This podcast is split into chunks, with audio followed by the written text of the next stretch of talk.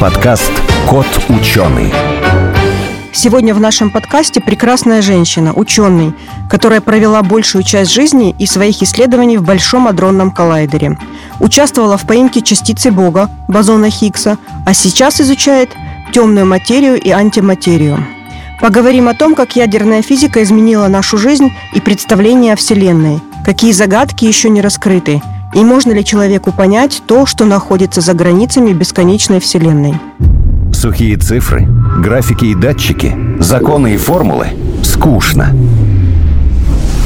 Нужна ли наука в нашем обществе потребления и ярких рекламных слоганов? Пандемия и природные катаклизмы показали, что без науки нам в никуда. Это подкаст «Кот ученый», где мы попытаемся понять, что происходит в окружающем мире и постичь суть явлений.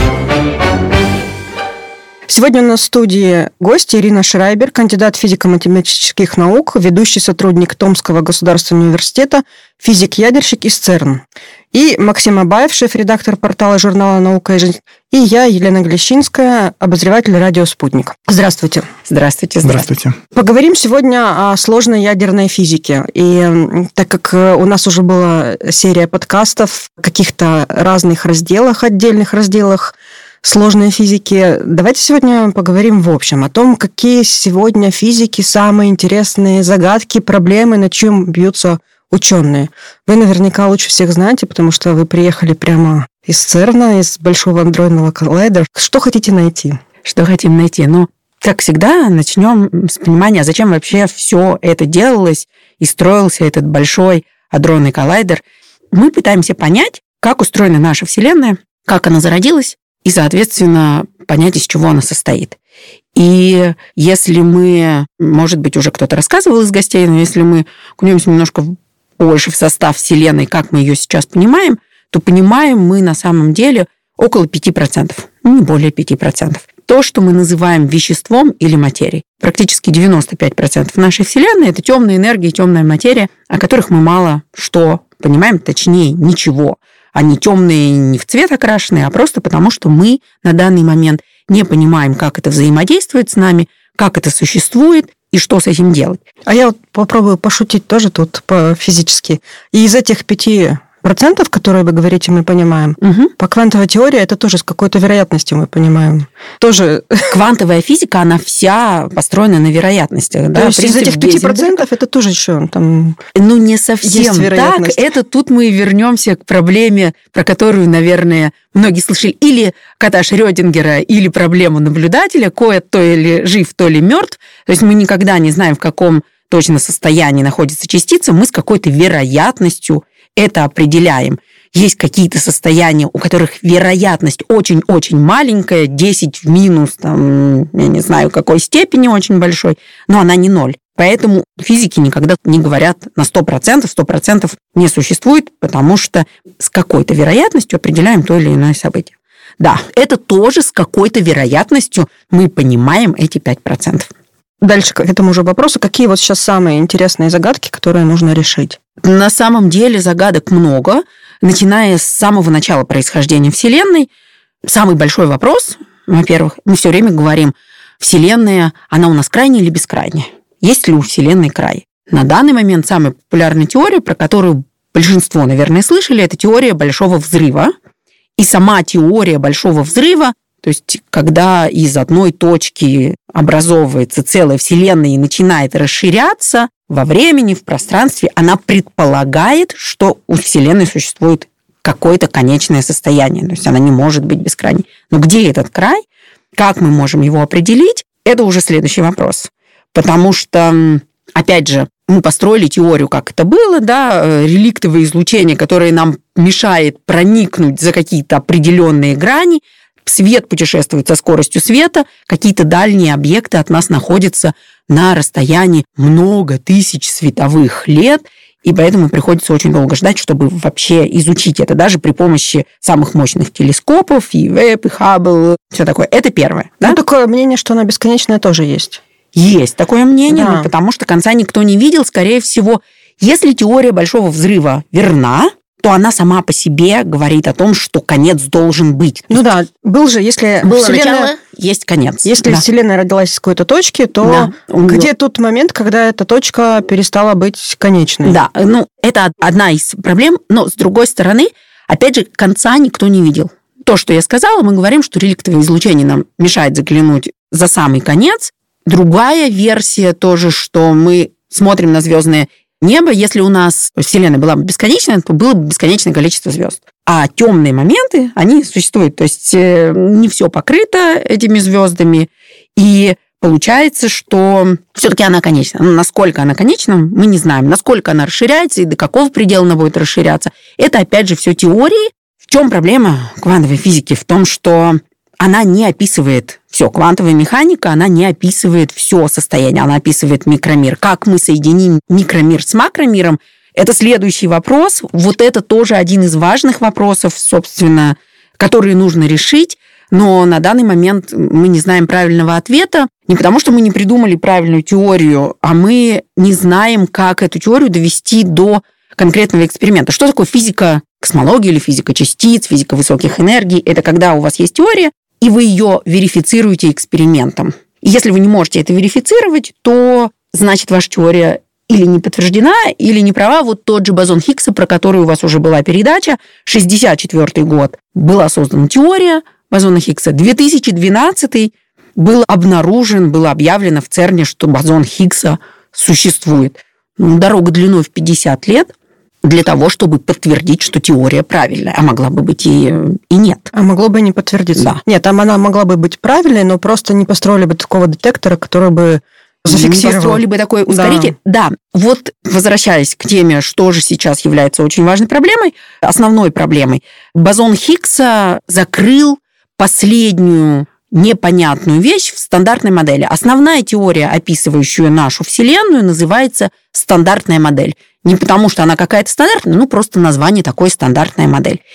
Все элементарные частицы, описанные в стандартной модели, были обнаружены экспериментально, начиная с 1897 года и электрона, открытого Томпсоном, заканчивая 2012 вот этим самым бозоном Хиггса. Прекрасно она полностью подтверждена экспериментально. Только стандартная модель у нас никак не описывает гравитационное взаимодействие. Стандартная модель у нас не очень любит черные дыры, темную энергию и темную материю. А это самое интересное. Самое интересное. Следующий вопрос, куда мы идем дальше? Угу. Какой следующий шаг? И на данный момент проблема как раз в этом. У нас нет четкого понимания, какую теорию выбрать суперсимметричные, да, суперсимметрия. Существует теория, что существуют суперсимметричные партнеры у каждой частицы. Для этого нам нужен очень мощный ускоритель с еще большей энергией, чем Большой адронный коллайдер. Но для того, чтобы построить следующее поколение Большого адронного коллайдера, планы такие, конечно, есть. Вопрос финансирования, тем не менее, упирается, потому что нужно четкое понимание, а что мы ищем дальше, на что мы тратим деньги. Физика это хорошо, но физику тоже кто-то должен финансировать, и поэтому на данный момент самая сложная проблема в том, куда дальше пойти, какой следующий шаг. Если бы бозон Хиггса, образно говоря, не был обнаружен, то Продолжали это бы искать? было бы во всяком случае Или интересно. потеряли бы интерес, может быть. Выбрали бы какой-то другой энергетический промежуток. А на данный момент мало того, что его обнаружили, так его обнаружили ровно там, где его предсказывает стандартная модель. Понимаете? мы немножко сузили картину. Мы сказали, стандартная модель, все очень правильно, все очень хорошо. А куда дальше? Если бы он не совпадал со стандартной моделью, это давало бы нам какой-то хинт, да, как это правильно сказать, какую-то зацепку, куда мы можем пойти дальше. Вот сейчас, на данный момент, у нас такой зацепки нет. Еще одна вещь, на эту тему могу говорить часами, материя и антиматерия. Ангелы и демоны, видели, наверное, фильм, читали книгу кто-то там. Очень классная штука, антиматерия, которая может взорвать то ли Ватикан, или что там они взрывали. Ну, антиматерии в таком количестве у нас не существует. Э, Но я слышала, что у вас существует немножечко. Немножечко Хранится, да. существует, да. У нас даже есть фабрика антиматерии в ЦЕРНе. Но в таких количествах, чтобы взорвать Ватикан или даже подогреть чашечку кофе, у нас ее нет. Тем не менее, что такое антиматерия? Ну, назовем, если по-простому, это зеркальное отображение материи. При нормальных условиях, когда материя взаимодействует с антиматерией, происходит аннигиляция взаимоуничтожения. Иначе говоря, встретились, взаимоуничтожились, выделение энергии и ничего не осталось. Считается, что в момент зарождения Вселенной, если все происходило симметрично, все процессы шли симметрично, то вот, пожалуйста, должно было образоваться одинаковое количество материи и антиматерии. В этом случае, как образовались мы с вами? Если... Значит, есть где-то еще Значит, анти... антивселенная. Это интересный вопрос, или это несимметричное поведение – то есть на тысячу пар материи и антиматерии образовывалась одна частица материи, и это нарушает закон нарушения симметрии в данном случае, либо существует антивселенная. Такая теория тоже есть. Вселенная антиматерии, которую мы просто не можем задетектировать. То есть версий, теорий очень много. И это очень интересные вопросы, которые существуют достаточно давно. И мы постепенно продвигаемся в их понимании, но а сейчас вот когда на фабрике антиматерии получают антивещество.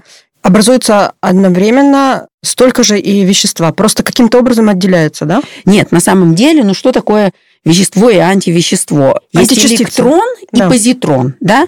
И в процессе реакции мы можем отделить электрон, мы можем отделить позитрон. Не обязательно мы производим эту реакцию парами. То есть мы делаем так, чтобы выделить античастицу, но это не обязательно, оно должно образоваться для нас вместе в этой реакции. Мы-то можем эти реакции контролировать. Сейчас на данный момент, по-моему, кстати, фабрика не запущена, но они скоро собираются запускаться. Вот, кстати, про вопрос материи и антиматерии. Когда материя, яблоко, Ньютон, падает, ну, уже ответ на вопрос, она куда летит?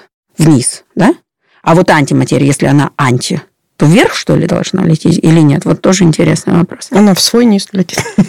А вот, кстати, из вот этих античастиц, которые будут получать на фабрике или получают уже, из них можно собрать хоть какой-нибудь там простейший молекулу водорода? По-моему, собирали что-то А что-то же можно собрать, Нет, нет, на самом деле собирают. То есть можно пощупать? Можно. Ну, щупать. Щупать нет, ну, можно взорваться. Да. Да. Щупать, вы, вы не можете пощупать по ну, той простой причине, посмотреть. что это, да, э, очень сложно пощупать руками, ну да, конечно. Посмотреть можно, да, да на этот кусочек? Да, конечно, да. Это, вот оно... это именно так и делается, ну, собственно, щупается так называемыми детекторами машинными, большими микроскопами для определения частиц. Кстати, тоже вот интересно, фабрика антиматерии в ЦЕРНе частицы разгоняют, а на фабрике антиматерии, соответственно, замедляют для того, чтобы выделить антиматерию. А вот на тему того вот вопроса, куда идти дальше и, собственно, как угу. выбирать этот путь.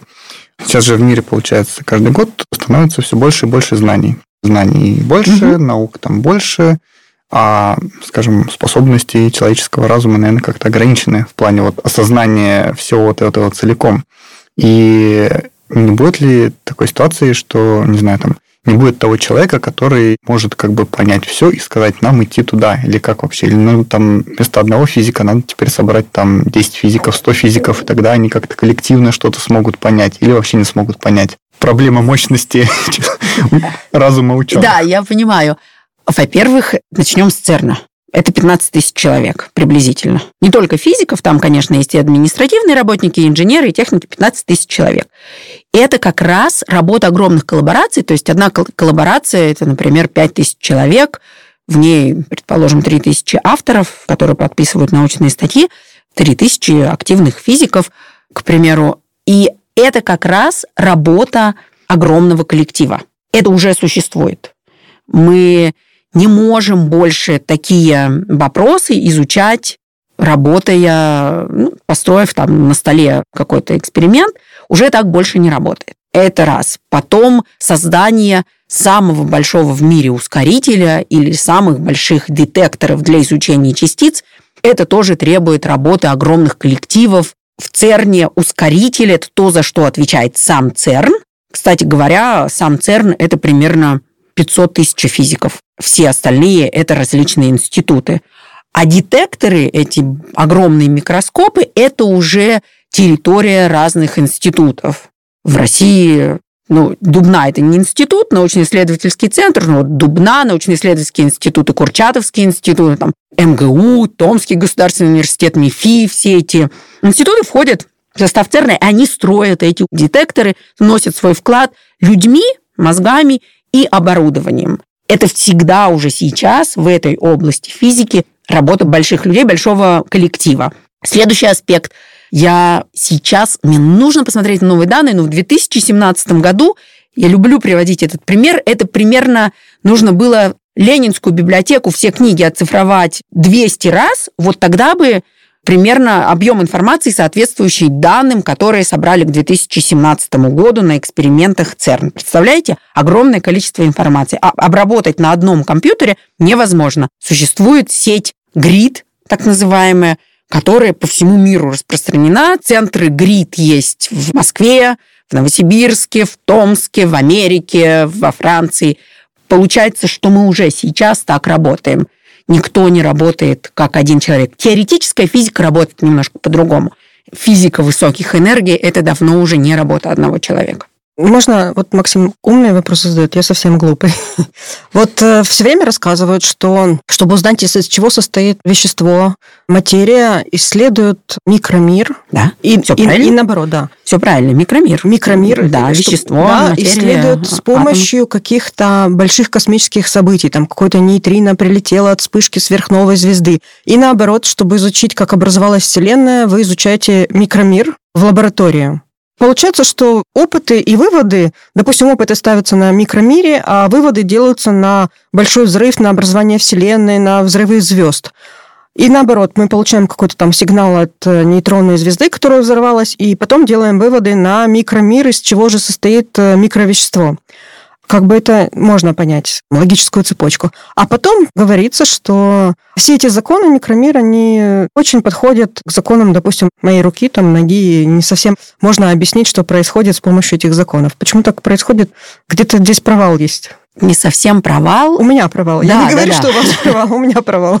Да, мы существуем, образно говоря, подчиняясь законам ньютоновской механики, классической механики, движемся с нормальными скоростями. Когда мы с вами изучаем микромир, когда мы изучаем элементарные частицы, когда мы говорим про ЦЕРН, я все время говорю, это самый большой ускоритель. Мы разгоняем частицы до самой большой скорости, возможной для человека, практически скорости света. Так вот, это совершенно другие скорости, совершенно другие законы. Иначе говоря, как у нас получилось? У нас получается, что мы берем ньютоновскую механику, и она у нас работает на нас с вами каждый день. А потом к ньютоновской механике мы добавляем, например, уравнение Максвелла, это про электромагнетизм, про свет, про фотон, который движется со скоростью света, потому что фотоны есть свет. И это уже релятивистские скорости, это уже очень большие скорости. Получается специальная теория относительности Эйнштейна. И мы получаем новую теорию, с которой мы работаем, но это уже другая область, и мы не можем соединить человека, который движется со скоростью 5 км в час, с частицами, которые движутся со скоростью света. Они действительно работают немножко по разным законам или немножко по разным законам. И в этом и разрыв. И так как на таких, во-первых, размеры очень разные, во-вторых, скорости очень разные. Я понимаю всегда этот вопрос, который возникает квантовая физика, которая занимается как раз-таки элементарными частицами – мы все состоим из этих частиц, они там подчиняются законам квантовой физики. Мы же все из них состоим. Почему мы не подчиняемся законам этой квантовой физики? То есть не эм, находимся в нескольких да, местах? Тут ну, самое простейшее объяснение. Декогеренция – это когда система, вот эта квантовая система, она существует изолированно, не взаимодействуя с окружающей средой. Эффект наблюдателя, про который, наверное, много слышали, как только появляется наблюдатель в картинке, то сразу же хоп, и результаты эксперимента меняются. Вот примерно такая вещь. То есть мы с вами все время взаимодействуем с окружающей средой, а отдельная система, а элементарные мир, частицы не взаимодействуют? Мы можем их изолировать. Они в своей изолированной системе. Ну, электрон, он же со всеми взаимодействует. С электронами, правда? Ну, не с вами. Ну, как только вы начинаете... В проводах есть, Давайте... током идет. Смотрите, про электрон. Квантово-корпускулярно-волновой дуализм – это та самая история, когда частица, пролетая, ведет себя либо как частица, либо ведет себя как волна. И вот тут нам приходится выбирать, да, с какими уравнениями мы ее берем как корпускул, как объект, с которым мы работаем, и мы можем рассчитывать ее в проводах по отдельности, или мы волновую теорию подключаем и уже совсем по-другому к этому относимся. То есть вопрос в изолированности системы все равно остается. Опять же, если мы берем ЦЕРН, это вакуумная трубка, в которой мы запускаем протоны, и в этом смысле изолированная система, квантовая система на высоких скоростях, она не взаимодействует с нашим окружающим миром. Есть какая-то граница, где перестает одна работать, потом начинает ньютоновская работа. Вот этот вопрос эффекта наблюдателя, он уже не разрешен до конца, да? Поэтому вот точно вам сказать, где она. Потому что вот э, когда вот слушаешь э, интересные там ролики в Ютубе на основе вот этого эффекта наблюдателя и теории квантовой, делают вывод, что наша Вселенная может быть вообще нереальна, что она может быть реальна с какой-то вероятностью. И вот тут вот как раз вопрос, где вот эта вот граница. Ну, эта граница, тут мы сейчас свалимся из физики в какие-нибудь другие области, вопросов того, что, может быть, мультимиры, мультивселенные. Теорий существует великое множество, и э, вот буквально недавно Давайте же... их подтверждать, да? Или опровергать? Мы можем, да, мы можем это подтверждать или опровергать. Я все время говорю, что научное знание, оно же не обязано все описывать и не обязано все объяснять. Но существует какая-то область, в которой это работает, которую мы понимаем, при этом мы движемся какими-то шагами. То есть вот мы сейчас стали понимать, что существует там, электрон. До 20 века мы мало понимали, что про элементарные частицы. Электрон был открыт на самом да, излете 19 столетия. Потом мы стали понимать больше. Потом появилась квантовая физика, квантовая механика. И объяснять поведение частиц стали уже не при помощи ньютоновской механики, а при помощи квантовых законов. Сейчас мы пытаемся понять, а можем ли мы все это как-то объединить. Мы знаем основные взаимодействия, которые существуют в мире. Там сильное, слабое, электромагнитное, гравитационное. Первых три мы понимаем, последние мы не понимаем практически никак. Ну, если забыть про гравитационные волны, которые как-то стали изучать недавно. 2016 год, по-моему, за это выдали Нобелевку, но все равно понимание того, как это работает, мы не знаем. Вот э. про гравитацию, вот как да. раз вы говорили про черные дыры, что они очень, угу. так сказать, интересны. А есть вообще какие-то теоретические эксперименты, скажем так, которые мы на Земле можем сделать, чтобы смоделировать вот какую-нибудь там маленькую черную дыру, не знаю, там либо уплотнить очень вещество там сильно, либо же это все равно только вот гравитация идет. Нельзя ли построить какой-нибудь вот не коллайдер для столкновения, а коллайдер для уплотнения? Вот э, говорили же, что про как раз про ЦЕРН, помните, про ЦЕРН была такая а я не знаю, это был фейк какой-то или нет? Нет, это что, не фейк, это... Что там может образоваться маленькая огромная, черная дыра. Огромная. Огромная, да? Когда запускали ЦЕРН, перед началом запуска ЦЕРНа ходили даже теории, подписанные какими-то физиками, что сейчас будет создана большая черная дыра, которая поглотит нас всех, и, собственно, мы все умрем. Мы шутили на эту тему, что нужно было продавать ЦЕРНу каски, если черная дыра бы не образовалась, если бы черная дыра образовалась, всех поглотил, то предъявлять претензий некому. Если черная дыра не образовалась и не поглотила, значит, каской защитили. Что есть правда в этой теории? В том, что на самом деле как раз-таки коллайдер и создан для того, чтобы создать эти черные дыры. Черная дыра это все-таки это материя. Да, есть гравитационное взаимодействие, но тем не менее это не область темной энергии, темной материи.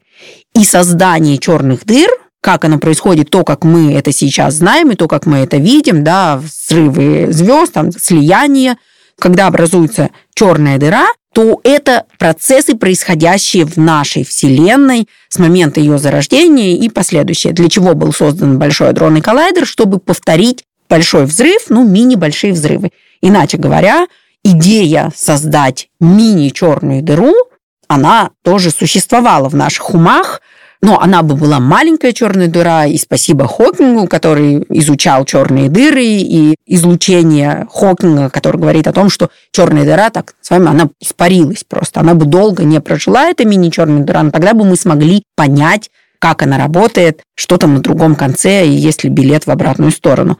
Но на данный момент мы пока не зафиксировали событий, которые в английском языке это называется signature, которые были бы похожи на черную дыру. То есть обладали теми же признаками. Обладали бы признаками черной дыры, хотя были такие вещи, когда мы детектировали, мы называем их УФО, да, неопознанный летающий объект, что-то создаешь, что мы не понимаем. И были надежды, что вот это может быть там, маленькая черная дыра. Но нет, пока То есть есть такие момент... попытки, некоторые ученые идут в этом направлении создания маленьких черных дыр? Это не попытка создания маленьких черных дыр, это исследование всего ускорительного комплекса. Сам ускоритель, если мы создаем маленький большой взрыв, угу. то мы, соответственно, должны создать маленькие там ну, образно говоря, планеты, понятно, что до планет дело не дойдет, но маленькие черные дыры могли теоретически быть созданы в процессе столкновение и рождение новых частиц на Большом адронном коллайдере. Пока не получилось. Пока не получилось. Ну, может быть, это получилось, но мы во всяком случае не смогли их задетектировать. Давайте я буду тоже выражаться вероятностями. То есть все еще возможно. Каски продавать будем. Шапочки из фольги. Вопрос, шапочки из фольги. Это вечный вопрос, насколько это безопасно. Уровень безопасности, который существует в ЦЕРНе, превышает все, потому что это и общественное мнение, которое на это влияет, это и для нас самих. Я так иногда пожимаю плечами, говорю, ну, правда думаете, что мне бы хотелось сейчас, мы все такие 15 тысяч сумасшедших физиков оголтелых, которые во что бы то ни стало хотят создать черную дыру, похоронив планету, семьи, там еще что-то. Нет же, э, безопасность превыше всего, уровень радиации, часто про это тоже спрашивают.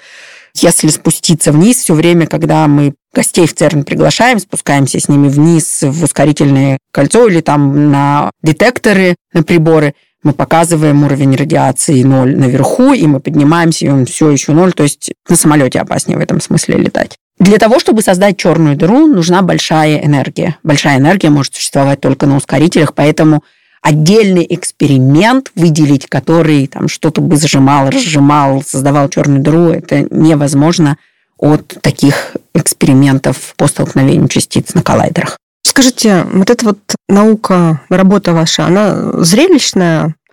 Красиво ли это все выглядит? Конечно, красиво на картинке. Ну, у меня Нет, на... вопросы не то чтобы женские, а сказала бы, вопрос телевизионщика. Можно ли что-то там поснимать, столкновение частиц? Это же невозможно все. Столкновение частиц снимать невозможно. А но... нарисовать это можно? Вот а... примерно как оно выглядит? Конечно. И существует, да? во всех экспериментах существует моделирование, это выглядит очень красиво. Я когда работала еще в Чикаго, примерно такая же лаборатория, как ЦЕРН, но Фермилаб поменьше – и я занималась event display, отображение событий как раз-таки программой, которая отображает, моделирует эти события, что же там происходит. То, что происходит в ЦЕРНе, существуют тоже такие программы, это очень красиво выглядит, так зрелищно, специально. Картинки сделаны. Первая цель – это, конечно, чтобы мы могли посмотреть, правильно ли все происходит, так, как мы ожидаем, или мы видим что-то интересное. Это, несомненно, цель для физиков – не вглядываться в цифры, а визуально увидеть и если мы видим что-то интересное, мы можем посмотреть уже более точно на цифры.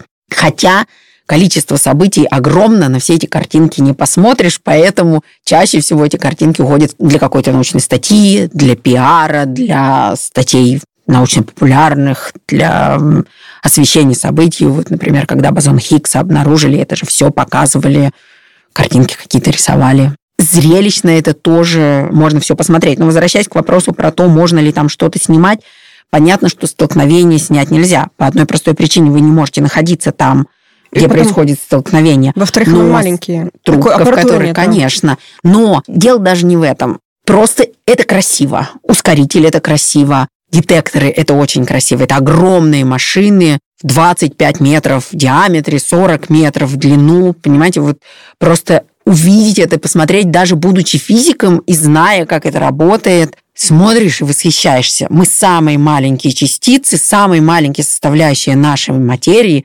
изучаем при помощи вот самых гигантских э, механизмов. Это выглядит очень красиво, конечно, туда можно прийти, на это можно посмотреть. Я не знаю, меня каждый раз это восхищает, хотя я видела много раз эти эксперименты. Мы шутим иногда, что у нас есть эксперимент CMS, это принцесса Церна. То есть вот э, это красота, beauty of CERN, даже так можно сказать, потому что это красиво.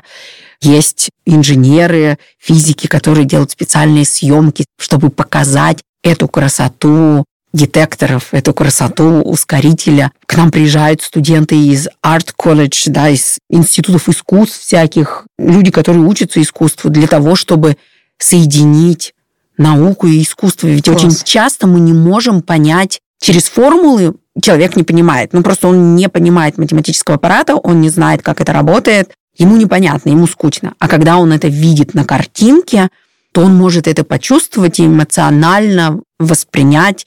И таким образом мы пытаемся показать красоту ЦЕРН. У меня друг есть, он инженер в ЦЕРНе был, и он как раз фотографирует. Я на его фотографии всегда смотрю, это очень классно. У него много выставок по всему миру, передающих красоту детекторов. А вот школьников не водят туда, так сказать, показать, потом, может, у них там что-нибудь в голове посеется, и они там придут уже туда работать, черные дыры искать. Вводят. Ну, единственное ограничение – это 12 лет по безопасности, им нельзя спускаться под землю. Но mm-hmm. мы приводим школьников в ЦЕРН, показать им, например, кабинет человека, который изобрел э, всемирную паутину в ЦЕРНе, или один из самых главных наших физиков-теоретиков Джон Эллис. И его старый кабинет сейчас перенесли. У него есть новый, но старый кабинет его полностью сохранили. И как это выглядит, это тоже очень интересно посмотреть. Тот же самый фильм «Ангелы и демоны», вот это здание со стеклянным куполом, который там показывали, описывали, оно тоже существует в ЦЕРНе, но про школьников, и для школьников проводятся всякие мероприятия, мы приводим их в ЦЕРН, мы им рассказываем. Если это больше 12 лет, то их вводят и вниз показывают детекторы. Если это небольшие школьники, одна из программ, например, это «Женщины и девушки в науке» 11 февраля есть такая дата, Всемирный день женщин и девочек в науке. ООН, по-моему, ее установила. И в связи с этим амбассадоры, женщины-ученые, я отношусь к ним тоже, приходят в школы в окрестностях Женевы. Мальчикам и девочкам мы просто приходим в школы и рассказываем про то, как работает ЦЕРН, как это устроено на картинках, видео, а потом они иногда приходят к нам на экскурсию. Очень интересно было, мне очень понравилось. Я в феврале читала лекцию как раз эту школьникам, и я им рассказываю, ЦЕРН у нас есть столовая, у нас есть отели, у нас есть банк, у нас есть почта, у нас есть клуб пения, мне плясать и петь охота, кружок по фото. И они мне говорят, о, это как Европа парк это известно, ну или как Диснейленд для, только для взрослых. Ну, примерно так, да.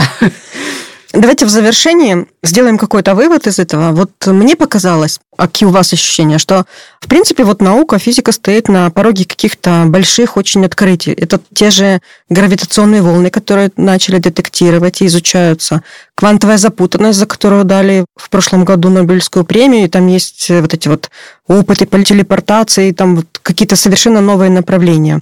Такое впечатление, что вот-вот и что-нибудь такое грандиозное произойдет. Про квантовый скачок, да, еще надо да. было добавить. Вот. Я просто почему вспомнила, открытия физики, они иногда случаются вот именно таким скачком, квантовым или обычным, то есть накапливается какое-то количество информации, и вдруг случается новое открытие и новое непонятное явление. Собственно, на данный момент ЦЕРН в этом году перезапустился, Большой адронный коллайдер, не ЦЕРН перезапустился. Мы часто мешаем этот ЦЕРН и Большой адронный коллайдер. Кроме Большого адронного коллайдера в ЦЕРНе существует много других вещей, но Большой адронный коллайдер перезапустился с новой, более высокой энергией именно для того, чтобы мы открыли что-то новое, увидели что-то новое, то, что мы не ожидаем.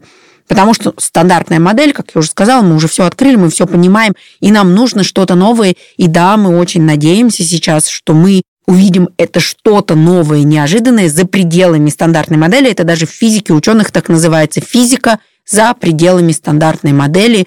И это даст нам возможность понимания, куда мы можем пойти дальше, или как мы можем объяснить какие-то явления до сих пор непонятные не то чтобы по-новому, а просто экспериментально их подтвердить и объяснить. Я очень на это надеюсь, потому что нам еще впереди, ну, как минимум 95% открывать всего. Я очень надеюсь, что это произойдет довольно-таки скоро. Потом развитие все-таки квантовых компьютеров и прочих вещей, оно, я надеюсь, приведет к более тщательному, что ли, изучению данных и к более полному пониманию нам, конечно, придется перестроить механизм нашей работы, но тем не менее мы, может, по-другому сможем анализировать наши данные, потому что сейчас у нас один способ, и, видимо, нам нужен какой-то другой способ анализа наших данных, чтобы найти что-то новое. Но я не могу быть уверена на 100% в теории вероятности. Но я очень на это надеюсь. Ирина, спасибо большое. Очень интересно. Сейчас, вы сказали, запустился большой адронный коллайдер, и будут новые данные, какие-то интересные. Мы вас еще раз обязательно пригласим. А я напомню нашим слушателям, что у нас в студии была Ирина Шрайбер, кандидат физико-математических наук, ведущий сотрудник Томского государственного университета, физик-ядерщик из ЦЕРН. Спасибо вам большое. Спасибо вам.